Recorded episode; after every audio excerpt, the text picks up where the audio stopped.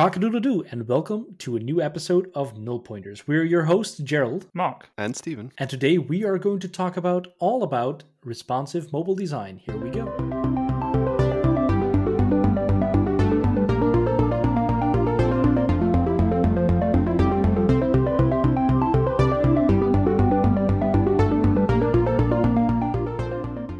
So before we talk about that sweet, sweet responsive mobile design, because you know we are all about mobile and design, we are going to talk a little bit about two things. I want to hear from Steven. Have you got that Xbox yet? Oh yes, Yes. Steven, tell us. Yes. Ah, I have yes. it. Wow. We Took over it. a week since we last talked about this. Oh this, my but gosh. I I got it. Yeah. Yeah. The- So, Okay. so how did it happen? Did you rob someone? Did you No. steal it? Did, did you buy it? well, I'm I'm not seeing it, but I lost an Xbox, so I don't know. Hmm. Hmm. ah, ah, coming to the truth. and he was he was visiting here yesterday, so I don't know. I don't know what happened. I will refrain from any comment. But yeah, it uh, it pretty much. I think last pod I spoke about having a Telegram bot running that was monitoring stock across the Netherlands, basically. And I saw one pop up in a store near here where they had, I think, a, a delivery of five Xboxes or something. And yeah, basically was really quick on the mouse and keyboard action online and got it basically and I think a few minutes later they were all sold out again everywhere. So Woohoo. I sniped it, I guess, is how Nice. you yeah, would call it. I think that's where these action ego shooter training sessions in your youth really come in handy. Just grab that Xbox real quick. Yes. Nice go there. And then the wife was the wife was so kind to pick it up, so Hmm. that was yeah. Wow. I already played some games in in stark contrast to Gerald, basically. and moving on. Um, is anyone else doing anyone else? I'm not doing it actually, but is anyone doing the advent of code? Because I I think in December there's always like a lot of initiatives. Like I think even like before December you have the month of serverless, and Stephen once hosted a Xamarin UI July. That was it. Um, so you know we have months for everything now, and of course in December is always a good month because we are counting down till Christmas, till New Year's, when 2020 is finally over. So each day we are going to do something that we don't do every day, which is write even more code. I, I am actually, and I'm really enjoying it. I I didn't think I would have so much fun solving code riddles, and I've been following along now since uh, I think I started at day three, but I'm now up to date. So today's day seven, obviously, looking into the calendar when we're recording this. And yeah, it's it's for me. I don't I don't know. It's great fun. I mean, there are other coding puzzles that you can get out there. There's Project Euler and stuff like that, where you just go ahead, do your challenges, and then you uh, one thing that I really like about it is you learn the the aspects of a programming language or the framework. To be honest, uh, what I tried out uh, was um, I I was like so yeah proud of myself to solving all those riddles, and I thought, well, I, I might just peek, you know, I just just take a little peek how others are solving it, and I did it like in. I actually even did them in F sharp. I'm just trying to get a bit better into in the language, and then I I Googled some solutions and you go into the GitHub project and I used 50 lines of code and the other guy did it in 15 lines of code and it's even more readable than what I did. So yeah, I think I think I still got some way of improvement, yeah, there, but uh, still, still great fun. And uh, on on the flip side, I learned a lot while solving it and then reading through some other solutions. So that's that's always nice. So uh, definitely a shout out to the advent of code. And if you haven't done it so far, good news is per day you get two riddles. So the, the puzzle is always in two parts. And it's been going on since 2015. So that means you get five years of 25 days times two, 250 riddles to solve there. You're welcome. Wow, that is uh, busy, busy, busy. Yeah. The only advent thing I'm doing is just eating chocolate every day, basically. Yeah. So I've been I've been considering a beer advent or something like that, but you know, code is good Oh. too. Code is good. did, did you once did you once do one of those? One of those beer advent calendars? Or I did not. So I think we mentioned or th- that a friend of Stephen and, and my a mutual friend um, had started his own little beer company thing. So there's lots of beer, and we also have a support group, which sounds heavier than it is. uh, which is more the support for his shop. So, but well, anyway, drifting off. Um, and th- th- I think a couple of people there mentioned that they were not too great because a lot of like the the vendors try to um, you know put all their beer that they don't get sold. Um, so they're not too great. They stick them in the advent, and you know there you go. So I didn't really do it. Okay, Stephen, ever Nope. did a beer calendar? No, oh, Nope. not yet. I'm, Well, I'm not got- that into beer drinking yet. I only started a few years ago, so I need to only take this started slow. a few years ago. Yeah, he's still so young, Stephen. He's still Yeah. so young. I'm a kid. Yeah, no. yeah, no. I I remember getting once one, and yeah, I don't know. It's at, at the beginning you're like really happy every day a new beer, and then there comes that one day where you just think, oh my god, Not I have to drink another beer today. I can't drink another beer today. Yeah, yeah. And then and then you hear of people they get a whiskey calendar. You just go like, wow, that's That's even worse. that's pro. That's Yeah. pro. Yeah. And then you think, let's skip a day. Ah, another day. Let's wait till the weekend, and then suddenly you have to drink five. Yeah.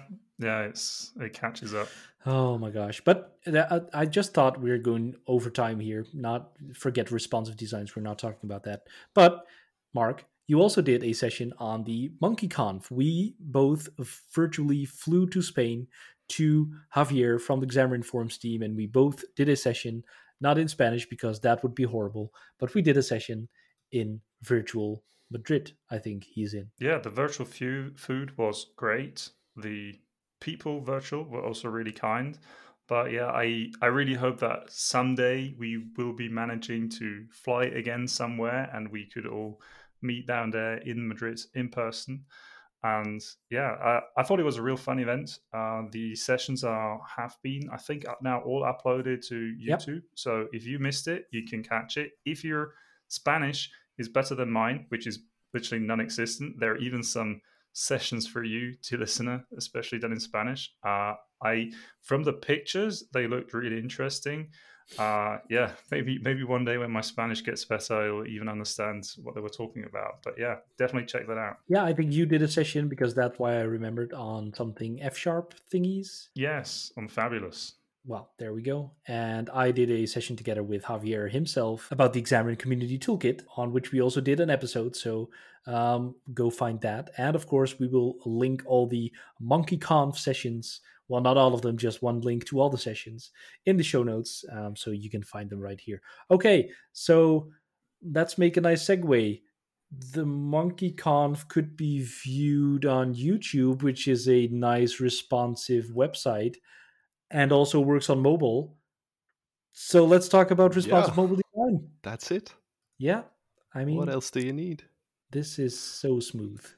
Yeah, Yeah. we we do segues like no other podcast. Yeah, I Mhm. mean, I mean, this no one, no one even had a clue what was happening. flawless. Okay, so responsive mobile design. Why should we do it? I think the name already gives it away a little bit. Um, if you're on mobile and and you have these different devices, mobile is you know a lot of things these days. It's your phone, it's a tablet, it's a foldable phone which can fold out into a tablet.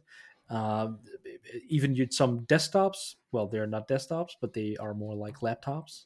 You can also use underway.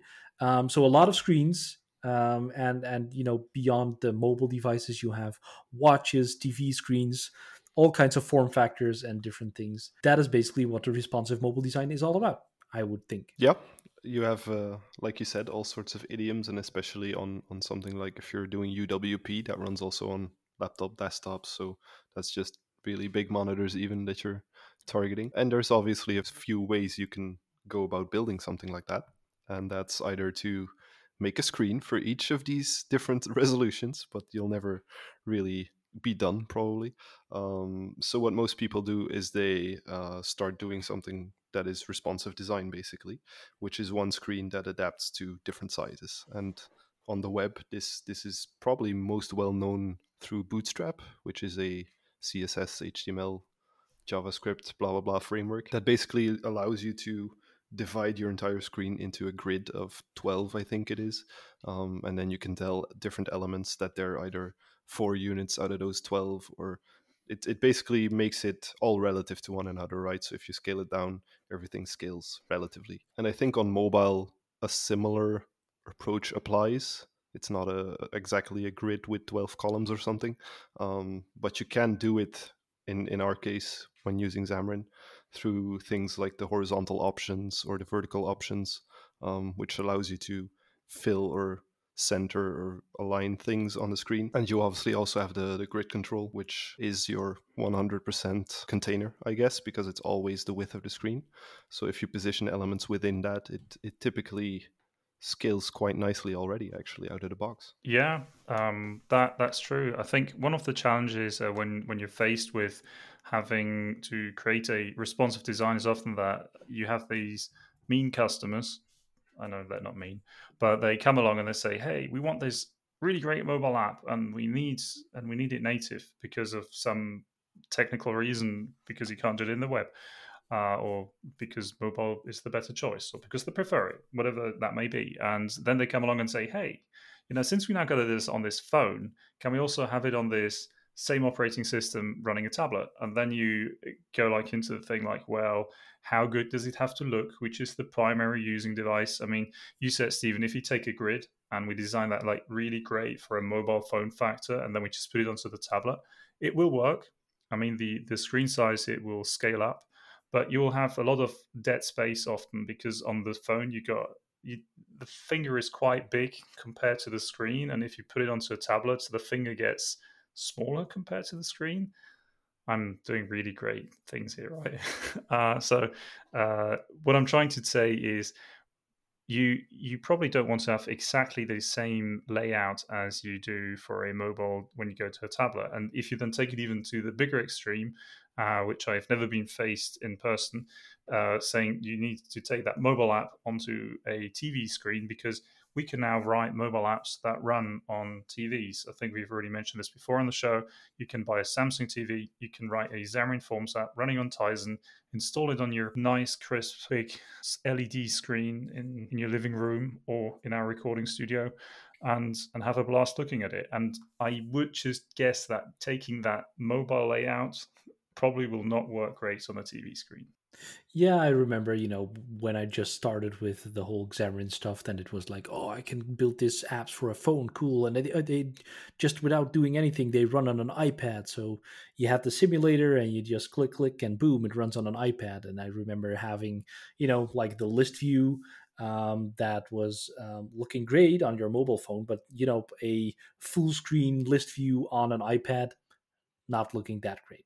So, you know, um, it's, it's, depending on what you do with the design of course but that is really where you want to have that responsive design to um, go about your space in a smarter way uh, making it look more nicely depending on how you look at it. Um, and actually it's funny that you mentioned it uh, it was a project that i was working on with uh, stephen at some point.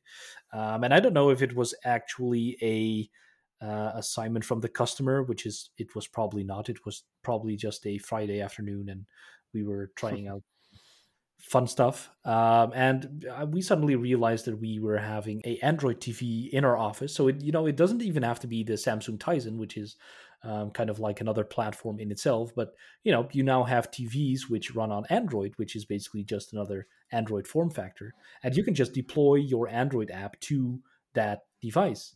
Um, so that's what we did, and it was kind of funny because you know you hang a TV in like landscape mode, uh, but we had pinned the app in portrait mode.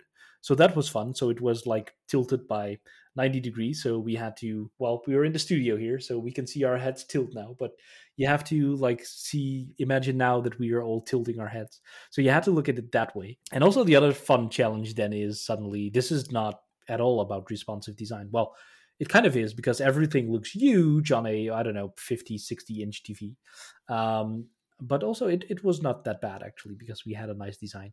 But the other thing that was there is like um, when mark goes off telling about our fingers getting smaller then your fingers are tiny and you suddenly have to use a um, remote control you know and that was something that didn't work um, and i didn't know at the time how to make it work. So to overcome that and actually go see what was beyond the login screen, I wrote a automated UI test, which you know clicked the button and did the thing, which uh, took us through the app, uh, so we could see what it looked like for no reason because no one wanted to run that app on a TV. But you know, it's something that you can do. But yeah, so those those are all form factors that you uh, can use, and uh, depending on your requirements or the needs, uh, probably of your customer, or maybe you're creating a project for yourself. Who knows? Uh, that's all things that you want to consider, like what type of devices is this going to run on and how do I want it to look like on those devices. Um, and it's kind of funny, right? If you think about it in another episode, I don't know if we actually talked about that, but Apple, together with like the M1 and the ARM chips and whatever, it's now possible to run actual iOS and iPad apps, so iOS apps basically on your Mac, which is working pretty well, I think, uh, from the the messages I'm seeing across the internet. Uh, so it's kind of funny that that these vendors are still looking for ways to combine all these things because I also remember like with Windows 8 that's kind of like what Microsoft tried to do to you know make a hybrid operating system which has like no small start menu anymore but the start menu would be full screen and you could um, um, leverage that with your fingers or a stylus or whatever. And um, I think that mode is still available to switch between tablet and desktop. So they're still trying to combine those things. Is that something you remember as well? Yeah, I, I remember the time really vividly. I, I remember like uh, before Windows 8 came out, they were like these blog posts where they said there will be no start menu anymore, and you just went like, what? like Windows without a start menu, and then you had like these giant tiles. And I, I remember it was it was always a bit awkward because you had in Windows 8 when you wrote a Windows 8 app, um, they now evolved into the UWP apps, but back in the day, there there was like this thing we developed for touch, and touch means you have to develop for that big finger instead of the tiny pointer.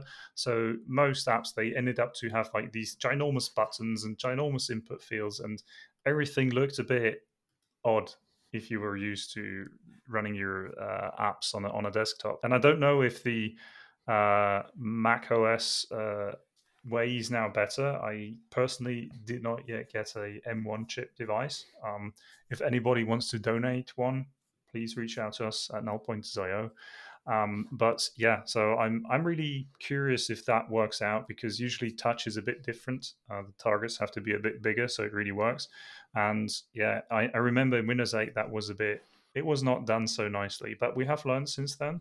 And uh, I must say, what I found really interesting is I did not know, but I can actually hook up a Bluetooth mouse to my iPad mini and work with mouse and keyboard on your iPad. So you might get a bit of a feel if you don't have one of those M1 devices. And it works quite well for the most devices. Uh, I must say, I was quite pleasantly surprised there. Going on about this, I think that brings back a bit the the original question like if you set out, I mean, since we're doing mobile development, we don't have the option like Bootstrap, so we can't get responsive design out of the box.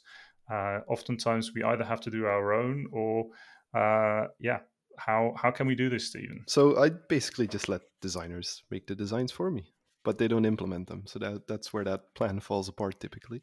Oh. Um, yeah, it's, it's horrible but yeah it's it's like i said already it's it's a combination of using the existing elements to try and make it work. So already built into Xamarin Forms, you have the master detail page currently, which will be renamed maybe by the time you're listening to this, but that basically already changes its behavior, I think, based on whether you're on an iPad or a uh, phone, because on the iPad it'll create a, a left side that is always collapsed, and I think on a phone it it does something with with or it's it's not always collapsed it's always expanded i should say.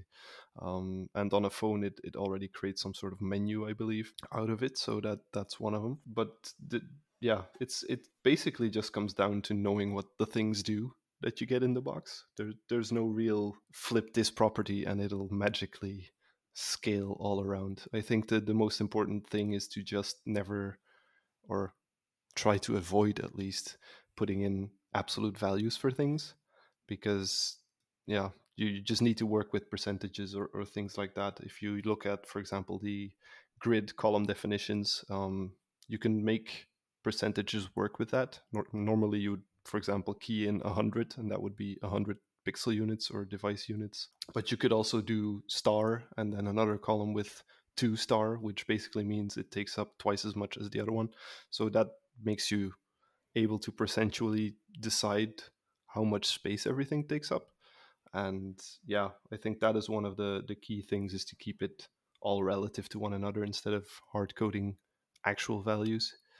And there's also obviously a few methods already in there that you can handle um, if the size of your device changes or if, God forbid, someone would change the orientation of your app, which is already a nice scenario to make a widescreen version typically. So yeah, there's some some things in there, but it's unfortunately not just toggle a button and it's all responsive. It's a it's a lot of work. Well, I think I think the, the thing is to say is, or you said it is like most controls out of the box they're already responsive. So if you don't put in the pixels into your uh, grid and into other elements, they will usually respond. So you always have got this relative options with with a lot of the UI controls. And if you want to have a UI that will scale, um, just be sure to go with those relative options and not the absolute options and it will it will work it just might not look as pretty because your button might use up two-thirds on your tv screen which then just will look horrendous because two-thirds on the mobile app looked really great and I think that's where the challenges come in. But when you say pixel perfect, what I always like to think back of is like when you do WinForms apps. I don't know if, if you ever had the joy, but usually WinForms are like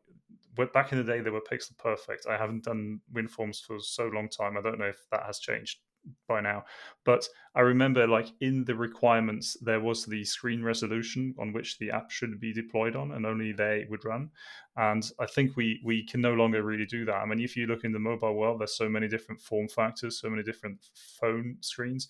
You can no longer just say, "Oh, I will only support the iPhone 6s screen resolution because you're you will be uh, laughed out of the room often, and so you, you will always have to have those uh, relative uh, design techniques uh, on your side. But uh, when you when you think about going from a mobile phone to a tablet, which can quite often be, I think you're you're always a bit challenged. Like, will you use one view layout and you will just have some uh, state uh, recognition, like, oh, now I'm running on a mobile, and then I will uh, draw my UI a bit differently than I would do on the tablet. Um, or will I make two completely different UI layouts and I will then recognize am I running on a phone or on a tablet and then pick one. So if you if it comes down to this, do you have any preferences or any uh, memories about one approach over the other? I don't think I ever did it to actually that extent. To actually, it was usually something that had to run on a tablet or on a phone, and not really both. Well, you know what you see happening with a lot of enterprise environments is that they also have control over which phones are being purchased for their employees. So you know they're just going to say it's going to be the Samsung Galaxy S 10, 11, where we at? I don't know, um, or just the iPhone something, and it has to work on that. Does it work on anything else? Great, fine no problem, but it has to work on this thing perfectly. Uh, so you know that's that's kind of an advantage. Um, and I didn't really have the scenario where you had to do both or all the things. Um, I'm trying to think if I really did, but uh, the other thing, uh, like you mentioned, uh, there's definitely multiple options to do the same thing. As always, it depends. Um, but yeah, so you can, you know, um, check if I think to like definitely the Xamarin paradigm, you can check if you're in like a um, iPad or in a tablet scenario, and you can just say, okay, load all the views which are, you know, prefixed with iPad or something like that, or um, you know, make decisions based on whatever idiom you're on to load the right views. Uh, that way, you know for sure that you know um, things are not getting drawn or whatever off screen uh, that might take up still memory or or um, CPU cycles or whatever. Um, I'm not entirely sure how that works with like the the state managers and that kind of stuff. I would assume that it's optimized to also not do that whenever something is not visible, that it will not take up like the CPU cycles and memory and that kind of stuff. But um, you know, if you implement it the wrong way, then that might end up uh, what you are doing, uh, which is not really a performant app because you're doing all kinds of things that are not even on the screen. So uh, that is maybe something that you want to keep in mind. Um, and besides that, yeah, I think it comes down to personal preference, how easy it is to implement. Because you know, if you're going to work with the state managers, that means that you're going to have a lot of like uh, XAML and and whatnot in your layouts that only will be visible on an iPad or not. But you have to constantly look at it as a developer. So you know, maybe also your maintainability and readability and that kind of stuff as a developer is important here. But I don't know, Stephen, did we actually do a project or did you do a project where you had to do both? I can't remember, to be honest. Um, I've, I've had customers while we were building or actually had pretty much finished the mobile app for phones uh, come up to me and say, well, how much effort would it now be to do it for a tablet? And that, that question tends to come later, at least in my my experience but because you didn't well you obviously you try to design it as flexible as flexible as possible from the start but um, it, it still can be quite an effort to port an existing app like if, if it has like 50 different pages or something it, it you will have to go through all of them and make it look good on a tablet. That that's basically unavoidable effort that you need to take. But yeah it, it's I've never had one that said it needs to work on both for the start from the start. It's funny that you say it has to be flexible because in Xamarin, if we just stick to that little piece of technology, you also have the Flex View since a little while, um, which basically is something that is also known in the HTML space. I think I'm not yeah. really the deep knowledge person yes. there, but you have like the Flex box that basically I think what it does is like you wrap things in a flex view and it will see how much space is there and then whenever it runs out of space uh, horizontally it will just put the next item on the next row basically that's that's how it works right it's officially called the flex layout though but oh, other than that layout. okay okay okay well, yeah, yeah, but I mean the the flex layout. Thank you. I I can never remember that name. It's always the flex something, which I know is wrong. Uh, but so the flex layout. No, I I know there it was um it was promoted a couple of years ago, I think, months, weeks. I don't know. Time is so March 2020, and uh, yeah, I, it's it, it, allows you to like put in smaller items into a, a, collection, and then it will overflow, and you can give the direction. So you can say, I want to have it horizontal, I want to have it vertical, and you can also uh, tell how the items within the flex layout should then be aligned. So should they all take up equal space once they overflow and stuff like that. And I think that can be a really handy control if you got uh, uh, content that is a bit dynamic and you got different screen sizes which you have to uh, serve your content on. Um, another one that comes to mind is the collection view, especially the new one, um, which we've gotten with Xamarin Forms. Uh, it, it, allows you to not only make lists uh, because I think lists are like really great on a mobile screen. You got a got a usually in portrait mode, you got a small narrow screen and you can really nicely draw a list. But once you go onto a tablet or if you uh, go into a wider form factor, you always tend to end up with a ton of white space. So usually you got your text on the left side and on the right side, you just got nothing.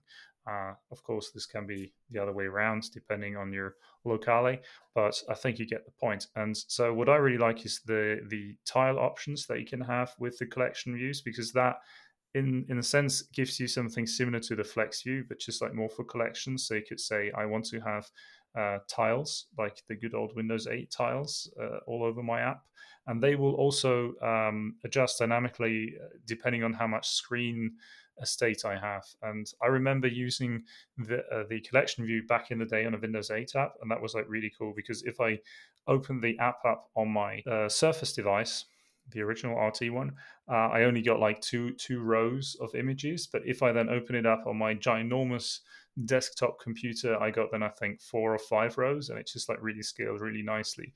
And I think having those options can can really uh, be a great um, usability enhancing factor for the user because you will use the space that is available to him and you will not just have an app that in air quote works. But fun thing you mentioned there before, Stephen, you said you sadly never had a customer coming up to you and saying, I want to have both from the start. Um, so if you're what, what what is for you the easier way to go? Is it like better to go from small to large, or is it better to go from large to small screen sizes? Well, to start off, I'm not sure if I would call it sad, that I'm that I'm sad about that. But um, it just never happened. Starting small or large. Well, to me in in my case like i said i have the luck that i have a designer who thinks about this kind of stuff because the actual like the from a usability perspective it does it does matter like it's it's not just make everything fit on a smaller screen and it'll be fine um, you you will have to rethink elements um, if you go smaller or if you go larger so either way i i personally don't really have a preference because you're, you're to need to rethink things anyway um, let's say you have somewhere a menu with five options or five buttons from the start. That is maybe already bad UX because you want to force people towards the prevalent action or the, the, call to action. I think is what it's officially called. Um, put all the other ones in a in a separate menu. But on a bigger device, obviously, you have more space to put all those buttons, and on a smaller one, you you might have just one spot for a button and, and a menu. What I'm trying to say, I, I don't think there is a, a right answer to that question because you need to rethink it anyway. This is the way. This is the way. There is no way. The one and only. Yeah, I think that's a really good, a really good answer because sometimes when I, I don't always have the luxury of working together with a designer, and so I, the poor developer, um, choosing fuchsia for high contrast and stuff like that. Um, I know I'm making bad jokes here again. Uh, sorry about that. No, but what I'm trying to say is I then get the question well, if we do it for mobile, will it then scale up to the tablet form factor? And I mean, I know as much design as I can say, well, if you go for the mobile phone and you make it, you, you take scalable controls, chances are higher, I would say, that it will then work on the tablet, but it will not look really nice on the tablet. It's like works on my machine. Uh, if you go from a large device down to a small device, you might run into more problems that things start to drop over one each another, and that might be bigger problems. But I think, Stephen, you said it before. Uh, if you go from one form factor to the other, usually what you end up doing is testing it. So I would never just rubber stamp my app and say, I made it for the mobile phone factor. It will be just fine on the tablet because it can be that at some point you cheated just that wee little bit to make it work on your mobile app and you put in absolute positions and then you open the thing up on your tablet and that absolute position comes to haunt you because it just doesn't work as you thought it would. And i think those are always things that you have to keep in the back of your mind when you change between these states but it can be done. Absolutely yeah so then that comes back to testing right? So then you suddenly have by basically like two complete apps to test. I mean, functional, they're going to do the same thing probably, you know, because the code behind it is all the same. Uh, but, you know, from the outside, there's a lot of changes and things going on. So it's really, um, um, you know, important to actually test those two form factors or all of them if you have more. But yeah, that's interesting. And uh, this is a while back actually where we're still talking about like the iOS apps on MacBooks and that kind of stuff. I think what they might do, but I'm not actually sure on it, is you know just optimize the little bits, just render the button a little bit different on the MacBook than it is on actual iOS. Um, and if you you know look at like Mac OS and iOS, they have a lot of the same concepts already, with like the buttons going back and forward and the side panels in your. I use the Mail app, the stock Mail app that's in there, um, so you can hide and, and show that one. And if you look at that one, it's just like the exact same list view that you see on iOS as well. Um, the only thing is on on your small mobile screen, um, you just press a email uh, message and it will drill down full screen to that email message. But in your mail app, it just shows on the right. So there's already a lot of concepts going on there, and I think in the background under the hood, they've already been working on this for a long, long time, and that is probably the key why it's um, yeah working um, quite good on the MacBook um, as it is today. A lot of people are surprised also about their own apps that they uh, don't have to change anything, and suddenly it runs on on the MacBook as well. So that's pretty cool. Um, I should stop talking about M1s and MacBooks because it feels like to people that we're being sponsored by all of this. Maybe it's wishful thinking. Maybe I'm just trying Maybe. to get a sponsored deal out of Apple and send us some of this stuff. Um, anyway, I think we've talked enough about responsive mobile design. Anything that we can come up with? Um, is there stuff that you can come up with that we haven't touched upon? Touched that is funny because we are talking about mobile design and touching UI elements, um, then please let us know on Twitter at nullpointers.io. And we have been your hosts, Gerald Versluis, Mark Allibone, and Steven Davis. Thanks for listening. Don't forget to subscribe on your favorite podcast app, which can be Spotify, Stitcher, just on our website. We don't do we have, oh we have an RSS feed, so you know if you're old school, do that RSS feed thing, ding that bell, click like. Oh no, wait, and now I'm confusing things. Okay, just subscribe on your favorite podcast app. Stay safe, and until next week on Null Pointers.